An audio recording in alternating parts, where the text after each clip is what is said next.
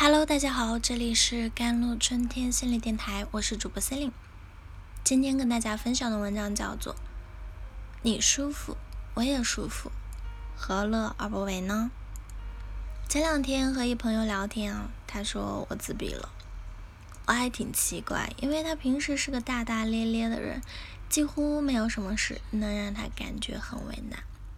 他接着说，感觉朋友圈里的人在慢慢疏远我。发小说我很强势，可明明他们有问题，我是第一个帮忙解决的。生活中这样的人很多，心善，但给别人的感觉却不善。明明做了好事，但结果却是好心没好报。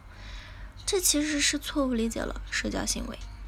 社交不仅仅是利益交换，也不单单是信息的交流，更多的是情绪上的相互感知。情商高的人更注重交流中的感受和氛围。同样一件事，他们能够让对方以更舒适的方式去接受。总结起来就是一个词儿：舒服。重点不在于自己，而在于对方。所以我们需要考虑的是，对方真正在乎的是什么，以及能接受的是什么。让这一切如你所愿。这本书中，他说。如果你给出的理由涉及超出你控制力之外的因素，这就比提到一些你能控制的因素作为请求对方原谅的理由更能让对方接受。打个比方说，今天早晨有一个重要的会议啊，你迟到了。第一种解释，很抱歉，我忘记定闹钟，结果今天睡过头了。第二种解释，很抱歉。今天赶上大堵车，已经提前半个小时出发了，结果还是耽误了。很明显，第一种是内因，第二种是外因。但我们能看到，在第二种情况下是计划赶不上变化而导致的失误，并且当事人是做好了比较充分的准备的，所以后者能更快速的得到对方的谅解。美国哲学家在皮尔有一项研究成果说明啊。具体说明相关情况，要比空洞的泛泛而谈更能有效的平息对方的怒火。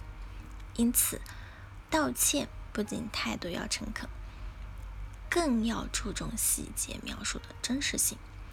坏消息大可不必哭着说。如何让对方较为平静地接受一个坏消息，是需要修炼的社交艺术。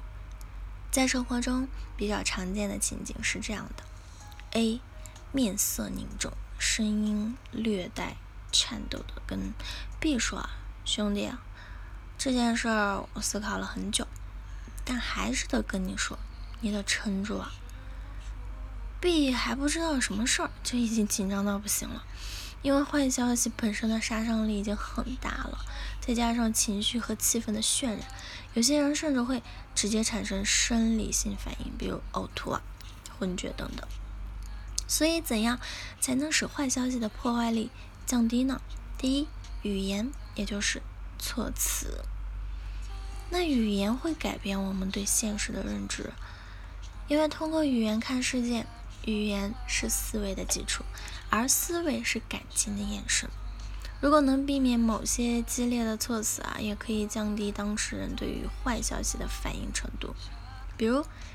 医生在通知病人病情时，可能会用到这两种措辞方式：第一，很抱歉，我只能遗憾地通知您，您得了什么什么病啊；第二种，请放心，您的身体总体上比较健康，只是某某地方有一些问题，你已经及时来检查了，配合治疗，很快就会康复。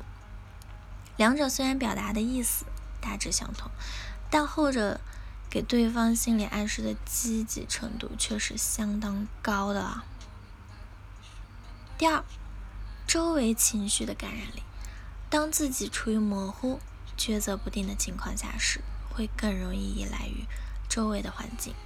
假如此时电影院发生了火灾，你处于危险中，情绪非常紧张，但又不想。想不到解决办法啊，那么你会看周围人的反应。如果大部分人选择跑出去，你大概率也会跟选择跟随嘛，对吧？如果大部分人选择静观其变，你大概率也会按兵不动。所以说，坏消息是，我们本身需要表现的淡定，或者说更有把握一些，自己稳重的态度，可以无形中减少对方的焦虑和不安。在很多情况下，说让别人感到舒服的话，并不是一种虚伪的表现，反而是更重视彼此双方感受的行为。其实我们每天交流的信息，真正有用的也就百分之三十左右，剩下的百分之七十几乎都是在交流感受。